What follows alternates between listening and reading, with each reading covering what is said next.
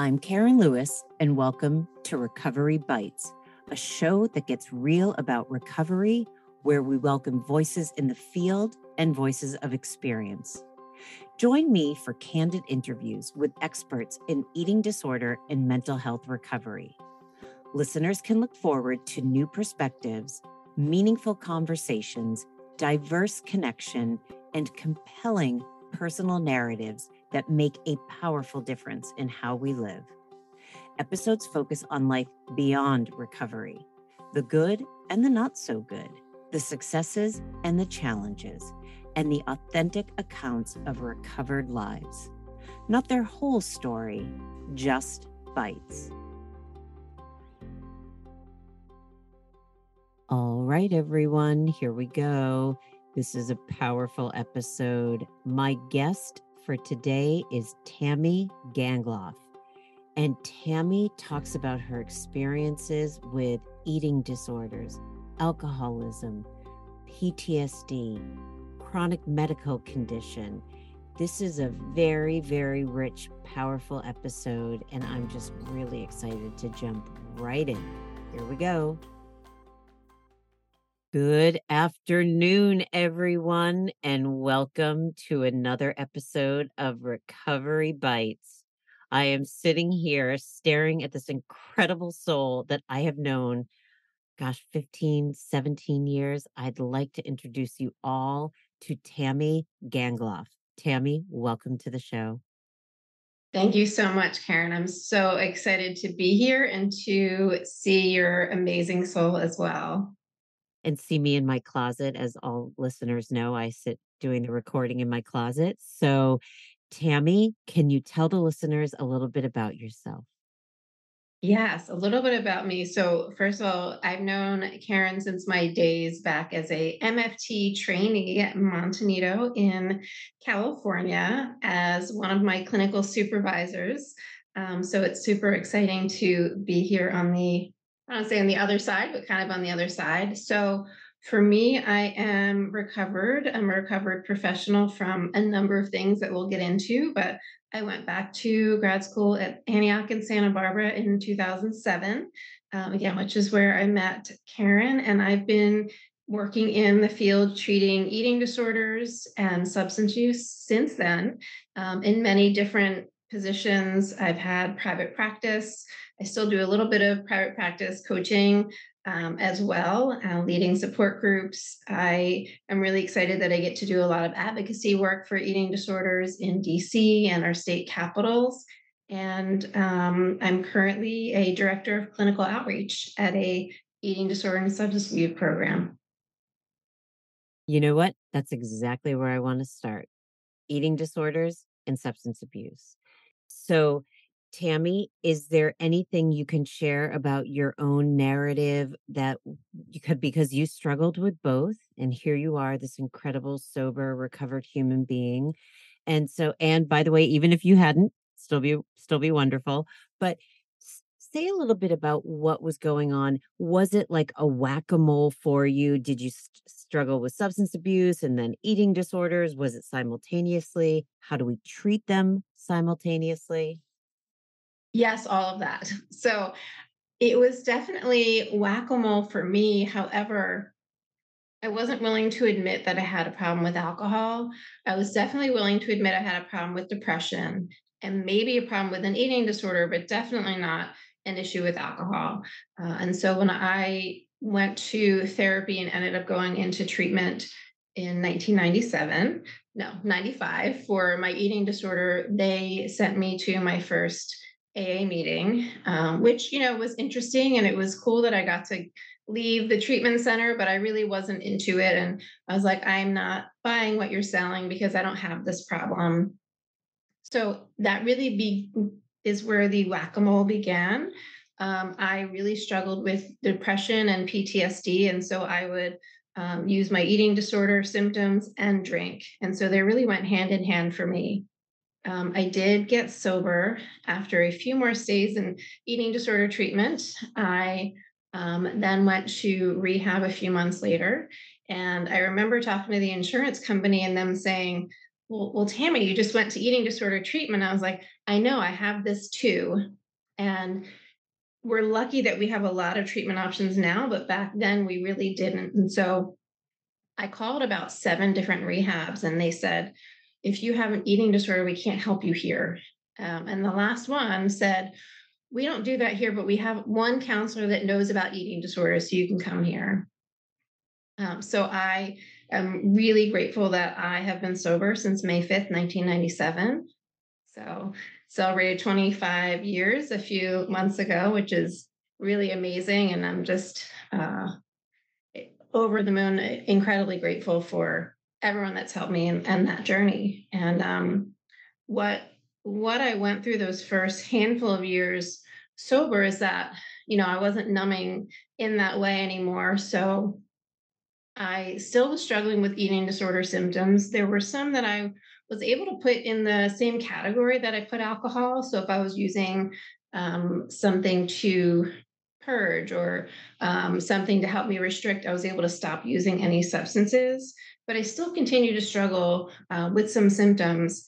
And so when I was close to five years sober, I decided to seek treatment again. I was also what I didn't know at the time, experiencing significant PTSD symptoms. So I was having night terrors and flashbacks and really high anxiety. And so I went to IOP, uh, took some time off of work, and one of the therapists there took out the DSM and showed me the diagnosis of PTSD. And it was just this light bulb moment of, oh my gosh, like I, that's what's been wrong with me this whole time. And so I know in our field, it's challenging sometimes when we diagnose someone, we don't want them to feel labeled. But for me, it was really freeing because if I know I have this now, I can treat it. So it was really hopeful for me to learn that I had PTSD. And so with that, the journey continued. And um, I also didn't know that people recovered, right? Nobody really talked about it back then. And when I was in IOP at that time, um, a recovered speaker came in. She was a former supermodel. And she, I was like, there's no way she had it as bad as I had it. And she told her story. And it was really a serious story. She almost lost her life. And I said, Whoa, I thought I had to go to treatment every few years and that would just be my life. And here's this woman who has recovered. She has this full life. And if that's possible, I'm going to do whatever you tell me to do. And that's what I did. I, you know, stayed out of work for, I think I was able to stay out for up to six months. And I went to art therapy and psychiatry and group and nutrition and um, meditating and all the things, following the meal plan, uh, because I now knew I had a shot at not having this in my life. Um, and that was such an amazing thing. So and actually, it was literally, I think, like 20 years ago, right now, I was in that last IOP program. So it's been, you know, just about 20 years since that last time I had to go to treatment. Tammy, what I want to point out is your, oh gosh, I don't want to say motivation, but I, I'm going to use it for the sake of this conversation. Your your search for inner peace and balance was relentless. I listened, I was listening to the narrative. As you said, I went through a number of programs for eating disorder. Then I went to rehab. Then I thought I had to go back in a few years. Like it's it's pretty remarkable that there was something inside of you that said i'm not just going to settle even if even if i don't think i can fully recover i'm i'm going to keep going until I get as far as I can. I have to imagine, though, that you didn't always feel hopeful while you were doing this. How did you, how did you, I'm going to say push yourself or talk yourself into continuing this process because it was long? It was a long process. And, you know, I didn't feel hopeful many days. I do think that one of the things I know that one of the many things that helped is that I was still very active, and I still am, but very active in AA. And I had a lot of people that pushed me when I didn't want to be pushed. And when I said, I don't want to, I don't want to do this PTSD workbook. And, um, you know, I don't want to continue to, to talk about all these really deep things. So I had a pretty big network of support. And there was always this piece of me that really believed that there was a reason I had to do this to help others. And I think a lot of us that are in this field having recovered had that same drive that you know i always felt that if there was any reason for all these things i've been through it has to be to at least help somebody else um, and that's something that i did early on even in college uh, there was one of the women's psychology courses and i was still in the midst of treatment and you know i wanted to go there and speak. So that was a big motivator for me as well. And um, i think those were the two things that really pushed me. I just knew that there was something better than what i had. And i know that you know in in meetings and in therapy you know you hear all the time well you know life might not always get better but you will get better. And if i had a chance at getting better i was going to take it I'd love to focus a little bit on the challenges of uh, a dual diagnosis or comorbidity when it comes to eating disorders and substance abuse. So, what you went through is not uncommon.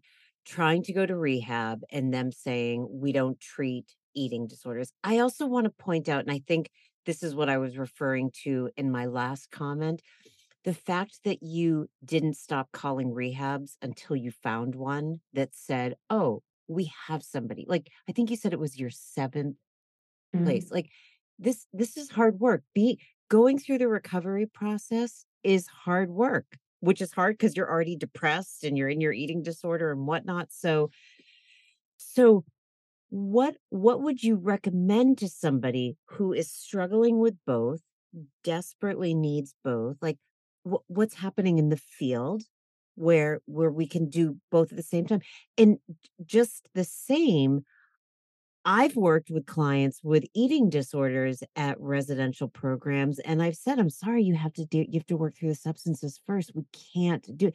and that's the way we were trained that's the way at least I was trained how do you help somebody who's sitting right now listening to this being like great I have both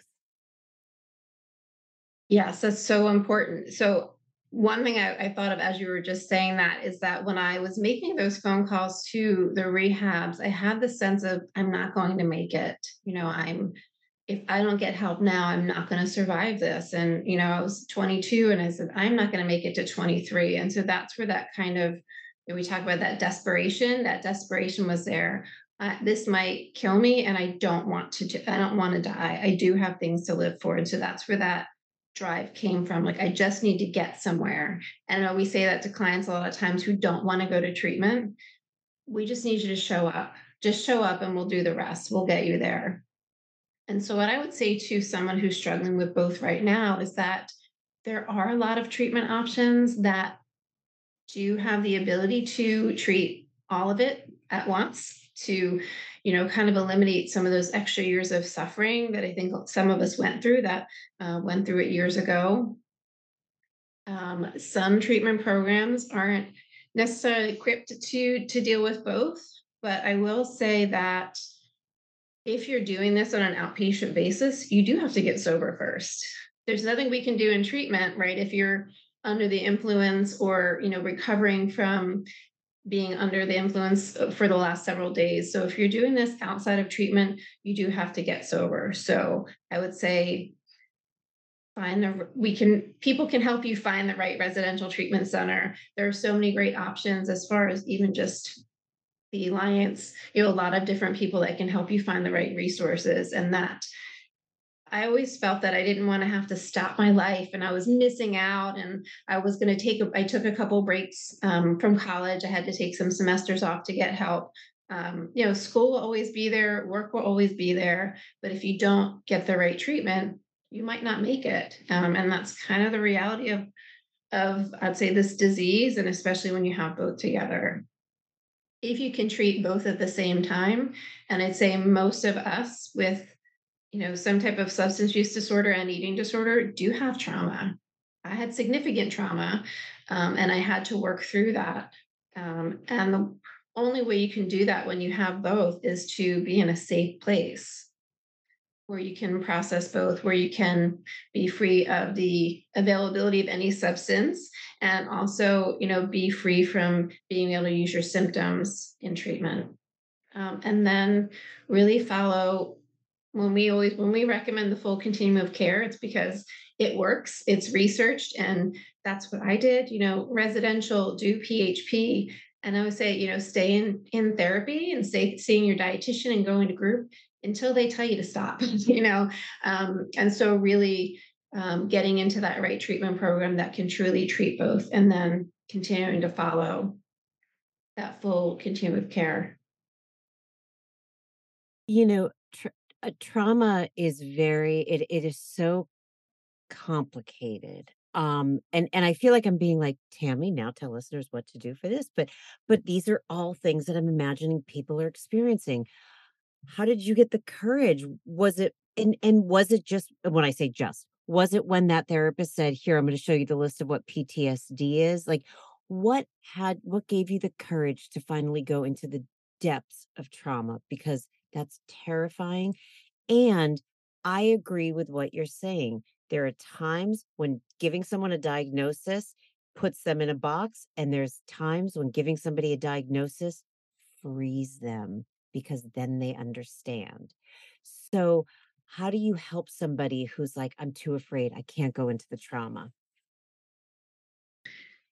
It is so scary to go into the trauma. And, you know, the initial stages of trauma work, I think it's important for, for people to understand is that we're not just going to dive right in head first and kind of dig into to all the past trauma. We're going to work on one of the most important things to me was working on safety and containment first.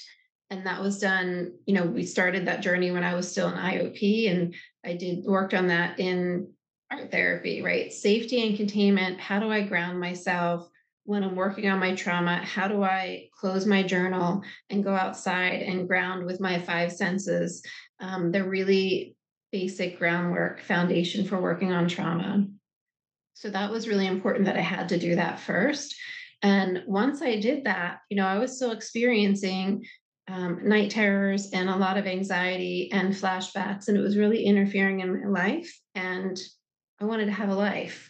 And so, as hard as it was to show up to therapy and talk about those things, I knew that it's what I had to do. Had to do.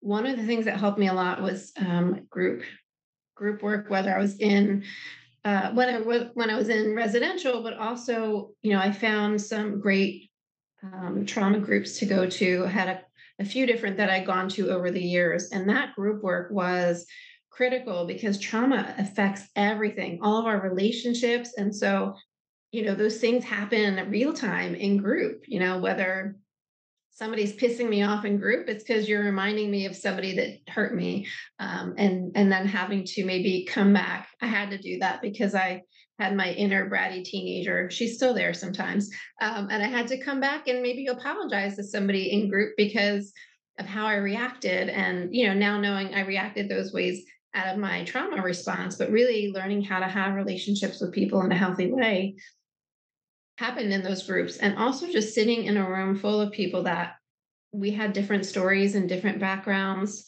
um, but just knowing that you get what it's like to have a flashback. You get what it's like to not be able to um, be in a relationship because of your trauma. And so that really helped me also tremendously i used to often say when i ran groups what is happening in this group is is a smaller version of what happens to you out in the world. And meaning how you're responding how you're showing up how you're not showing up and closing down. All these things i think groups are fantastic because again it is a smaller version of how you respond in the world i agree i love doing group work. I also think there's something really powerful about another client challenging another a client challenging another client. It's similar to like if my mother tells me something i'm not going to believe it but if a friend tells me i'm like okay i believe it you know what i'm saying? It's the same thing in groups and that's okay we need different levels of relationships in our lives to be supports to tell us things at different times I agree with all of it. And I still, you know, those relationships that I formed in treatment over the years, those are still connections that I, I had. There's something about um, processing those things with uh, somebody in group that really gets it, that that bond is there and then that continues to be a support that you have throughout the rest of your recovery so 100% absolutely this is going to sound like a hard turn but i want to take a hard turn because you also deal with a chronic medical condition and so i i feel like tammy we've got all these issues that you've you've really pushed through but this one is still present and so, can you talk about what it is, what life has been like with you with scoliosis and how it has impacted you? Thank you. Absolutely. You know, it impacts my life every day. It has for a very long time. I was diagnosed with scoliosis when I was, I want to say nine or 10. My sister was diagnosed first. And so they started following me at that age. And, you know, I wore a back brace in middle school and talk about you know self-esteem and body image and i always say that obviously i don't think that was the cause of my eating disorder. Um, do i think it contributed? Absolutely. Um, and so you know i that stuck with me the body image piece of that stuck with me um, really for a very very long time. Um, and then you know fast forward um, to my mid 20s i started experiencing a lot of significant pain I didn't really have a whole lot of pain when I was growing up, other than the emotional side of uh, side of that. And um, you know, when I was 25, 26, I should remember that I had my first back surgery.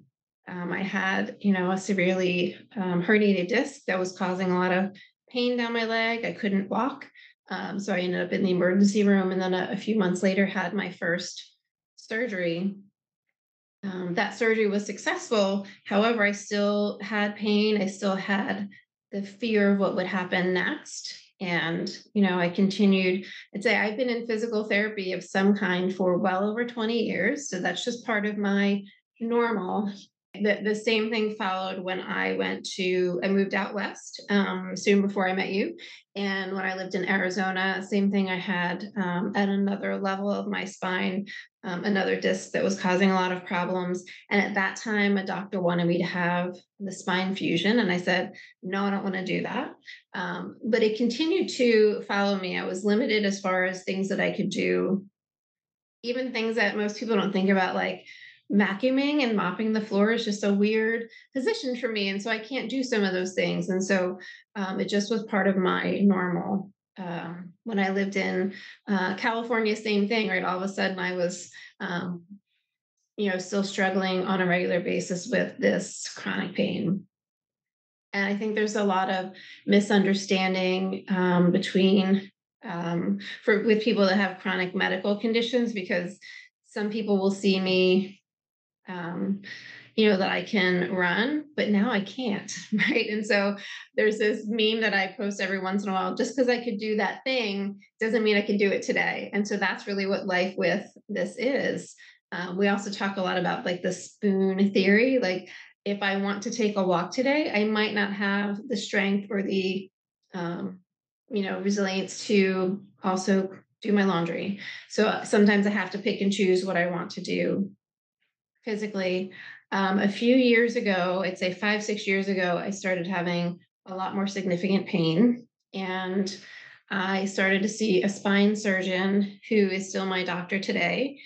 And now he did not push surgery, but what happened though is that um, my curve was primarily lumbar, which is, you know, where a lot of our where our weight rests, right? That carries us when we walk, when we do things. And so um, my discs were severely degenerated. So I continued to get in the water and swim. I continued to go to physical therapy, get whatever injections we were going to try. Um, and then we got to the point where I lost feeling in my left foot and I would start to trip when I walked. Um, and so then we were facing the, dis- the decision to have this surgery, and my doctor continued to describe it as life altering, which was so scary, right? Life altering, we assume is something that's negative, but it was positive in so many ways. But it was a, you know, I had three surgeries over two separate days to correct my spine. Um, and what happened afterwards is that I did experience some PTSD symptoms. And anxiety and depression and it was somewhere around four or five months after surgery and i was like what is wrong with me? I'm angry um, my, i'm having mood swings and i was like oh I, I know what this is.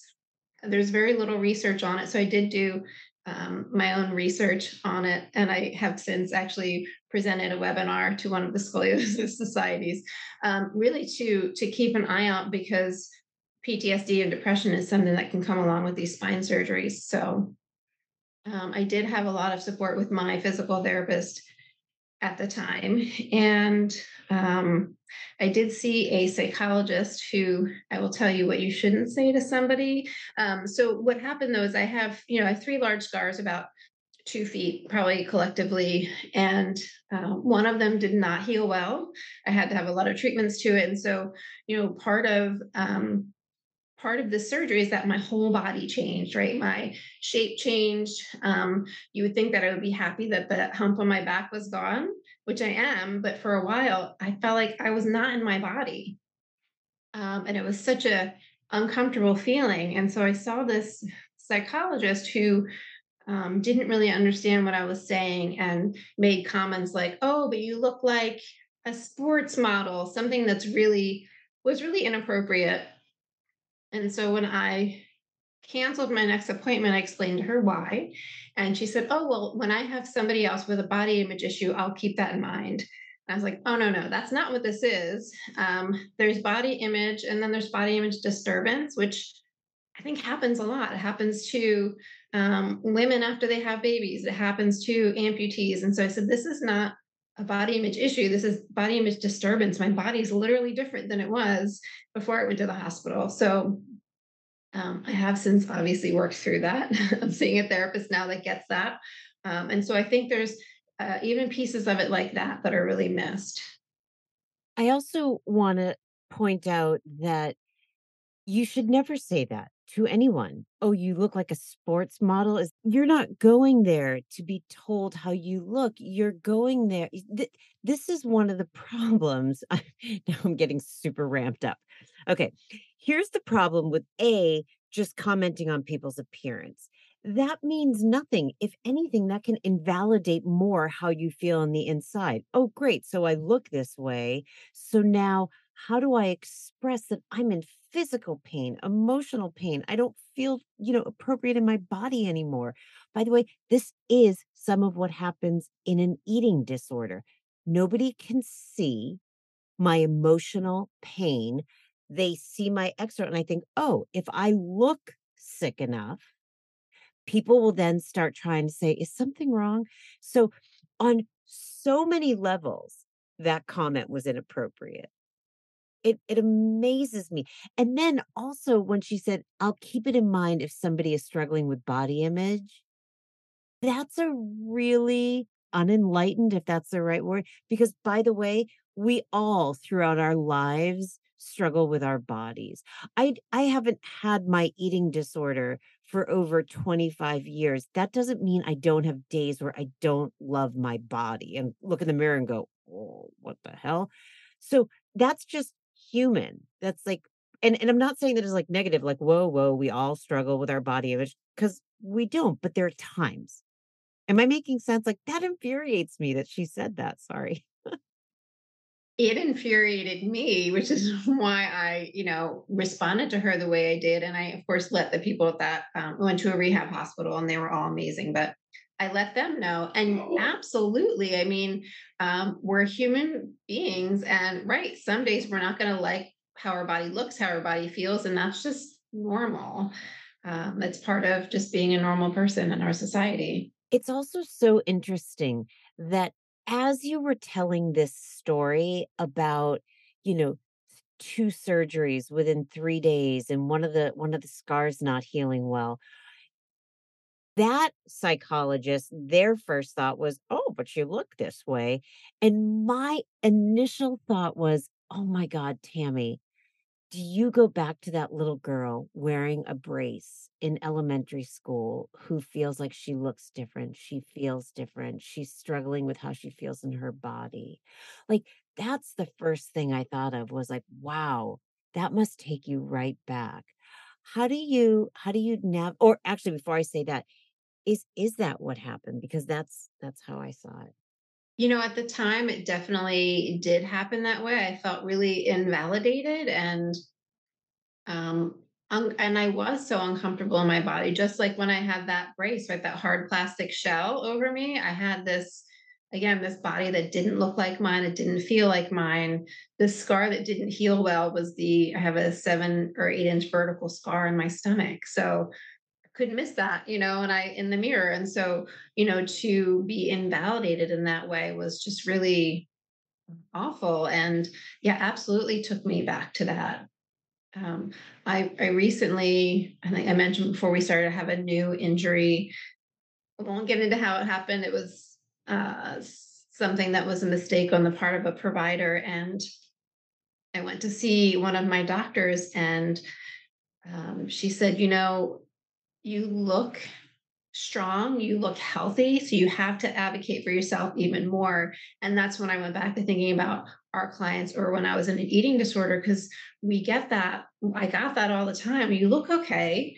Um, so you must be okay. And so that was when she said that, I was like, wow, like I don't think I've ever had a doctor say that to me about my physical um, condition, about my medical. Um, because right, I we call it an invisible illness, right? On the outside, I look okay. Um, you know, I look strong, I look healthy, so I must be okay. And, you know, I have this, she said, you have this massive amount of metal in your spine. And, you know, you have, it's really complicated. And how my body moves is very different than somebody who doesn't have a spine fusion. So um, when she said that, I was like, wow, absolutely. Um, how many times, right, have our clients heard that? Mm-hmm you know really min- minimizes their experience so um i mean that was just i think last week that i saw this doctor and that really resonated with me. I want to ask what it is that you what what did you learn in eating disorder treatment and rehab that kept you from relapsing in either one? And i'll i'll tell you why i'm asking this. To a lesser scale one of the reasons, one of the many reasons why I do the podcast is I was running a group once and somebody was saying the client was saying they had a really bad week and they were engaging in behaviors and i said can you tell me a little bit more about what was happening? And they were and and now i'm paraphrasing but they were like oh i had to get a filling and i i didn't do well in an exam and my boyfriend and i had a fight so of course i went back to behaviors. And i was like whoa whoa whoa basically you were in the world. We this happens. Life is not always perfect. That doesn't give us a hall pass or an automatic go, ah, of course I'm going to go back to behaviors. Look at what I just went through. That's that's that's still being in your eating disorder and the reality is is there's no eating disorder behavior or amount of alcohol for that matter that's going to change the filling, the bad grade, the conflict with the partner. It's only just going to add more stressors. So I wanted people to know welcome to the world. I have really, really wonderful things that happen to me. I can actually say on a daily basis. And then I also have a lot of challenges and conflict in my own life. I would, I don't go back to my eating disorder. What would you, how would you guide somebody that's a really great question. you know, I'd say for me, with the a lot of the things I learned in my sobriety really helped reinforce the eating disorder recovery. And so, you know, there's all these slogans that sound really cheesy, but they work and they stick with me. You know, the, you know, you can't drink under any and all conditions, that what you just said. Me drinking isn't going to do anything but make this situation worse you know there's there's no benefit to it um, and it's you know for me it was looking back you know looking at the evidence right? Like what evidence do i have that shows that me having a drink is going to make this better? I have none. I have a lot of evidence showing me exactly um, how it's going to hurt me. You know getting sober at 22 i had a lot of people you know asking me like how do you know that you have a problem you're so young and i said well let me give you just one or two examples um, I don't have to think very far to see that I had such a problem.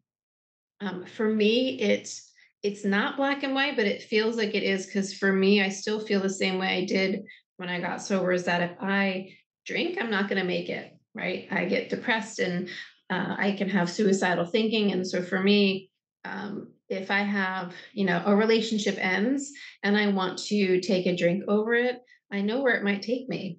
Um, and the same thing I'd say with the eating disorder, you know, I couldn't, I couldn't have a relationship. I couldn't have a career. Um, and you know when i was really struggling i did what they taught me i still do those things that that i learned in treatment early on if i'm going through a difficult time you know i i journal i reach out for help i schedule the extra appointment with my therapist i go to an extra meeting um, there's all these things that we learned early on that still work today and i always say that in group like all these things that we're working on now will work for the rest of your life if you keep practicing them. Um, and that doesn't mean that you have to follow a meal plan and, you know, count your exchanges or whatever it is. It just means that you need to use these life skills, um, grounding skills. You know, I might feel really intense emotions, but I also know from treatment that these really intense emotions are only going to last for a little while. And I just have to sit with them and let them pass um, and do whatever might help me, whether it's a mindful walk or uh, journaling or whatever might help me get through that time. And so I have to remember those things also.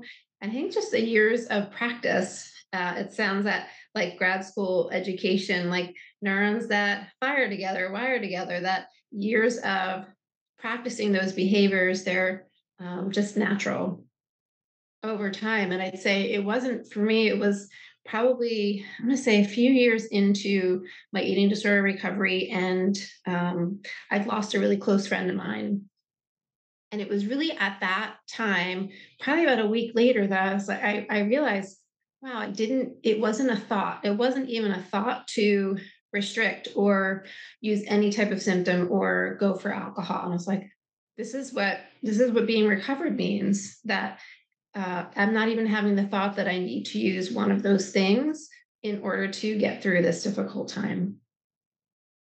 And Tammy, that is being recovered. And I and and and again, my mantra has always been, you know, what I say to my clients is there is not one eating disorder behavior that is going to make any situation even tiny bit better.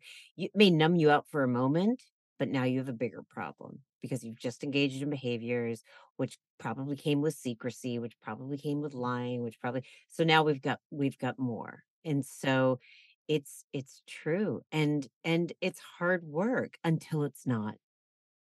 Does that make sense like it was hard for me at the beginning of my recovery process to not go it to not go back to a behavior people don't want to feel discomfort that's a that's normal but like you said with skills, that discomfort passes and then you move through it.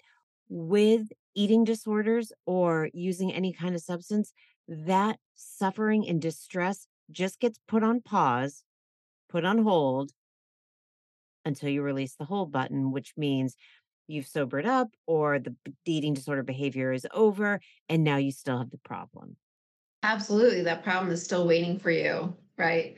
It's still waiting for you exactly when you're not using those symptoms anymore. So, um, you know, and the reality is that discomfort might not go away that afternoon. It might be something that's going to take a while to work through. And so, um, knowing that I can sit through this really, this discomfort, this really difficult life situation, and I don't have to do any of those things to deal with how I'm feeling. Tammy, I am sorry to say that we are coming to a close because it has been so unbelievable sitting with you. Is there anything that I didn't ask you that you'd like to share with listeners before we end? I don't think so, other than, you know, um, I think there's this feeling, especially in early recovery, that someone with, you know, 20, 25, 30 years recovered from an eating disorder. Well, that's something that you can do, but I can't do that. And you know, I look at my history, and also we, you and I, have the benefit of having years of witnessing this. You know, in in clients that have come through treatment, um, that it doesn't matter what um, what your history is, what disorder you have. um, there's hope and that everybody has the opportunity to really fully recover um, if you are willing to do the work right it's it's really hard work but just that that hope is really there um, and that i hold that hope for and you do as well for for anybody that that's willing to just um, step foot into this journey of recovery that that hope is really uh, is there you know i i went to one of carolyn's study groups when I first moved to California, before I went to grad school, even, I just knew I wanted to go. And um, so, for those of you who don't know, Carolyn Costin used to have these monthly study groups that anybody could go to. And so, I wasn't technically a student yet, but I had applied to grad school. And I went and I'd emailed her um, about a place I was volunteering that didn't want me to talk about substance use and eating disorders. And I was really mad about it so she encouraged me to bring it up in group and i did and there was a i think it was a, a, doctor that said well people that have both and have ptsd they don't they don't get better. And i raised my hand and said um, actually they they do because i got better. So um, just knowing that no matter what kind of additional diagnoses you have that um, recovery is there for you. And i also just want to add how terrifying it is that somebody in the position of a medical doctor would make such a strong statement and say people with A, B, and C, that equation will never get better. That is harmful and egregious. Mm-hmm. And there isn't anything that we cannot recover from. That doesn't mean it's going to be, you know, in the near future. It might take a long time, whatever it is. But I'm so glad that you were in that group that day and you raised your hand and you're like, evidence one, here I am. So, Tammy, thank you. Thank you for being on the show. It really means a lot to me to have you here. Thank you. It means a lot for me to be here and to be here with you um, is is amazing. So thank you. Okay, everyone. Well, that does it for another episode of Recovery Bites. I look forward to speaking with each and every one of you next week. Take care and stay safe. We hope you enjoyed this week's episode of Recovery Bites. Be sure to visit recoverybitespodcast.com to join the conversation, access show notes, listen to past episodes, and more. You can also find us by searching for Recovery Bites on Apple Podcasts, Spotify, and major podcast streaming players. For weekly episode releases, you can follow us at at Recovery Bites Pod on Instagram. If you're interested in becoming a guest on the show or to submit a guest request, please visit KarenLewisEDC.com forward slash podcast sign up to begin the process. I'd also like to send out a heartfelt thank you to my producer, Jen Galvin. It is unbelievable the magic she does behind the scenes. All right, everyone. See you next week for another Recovery Bite. Thanks for listening.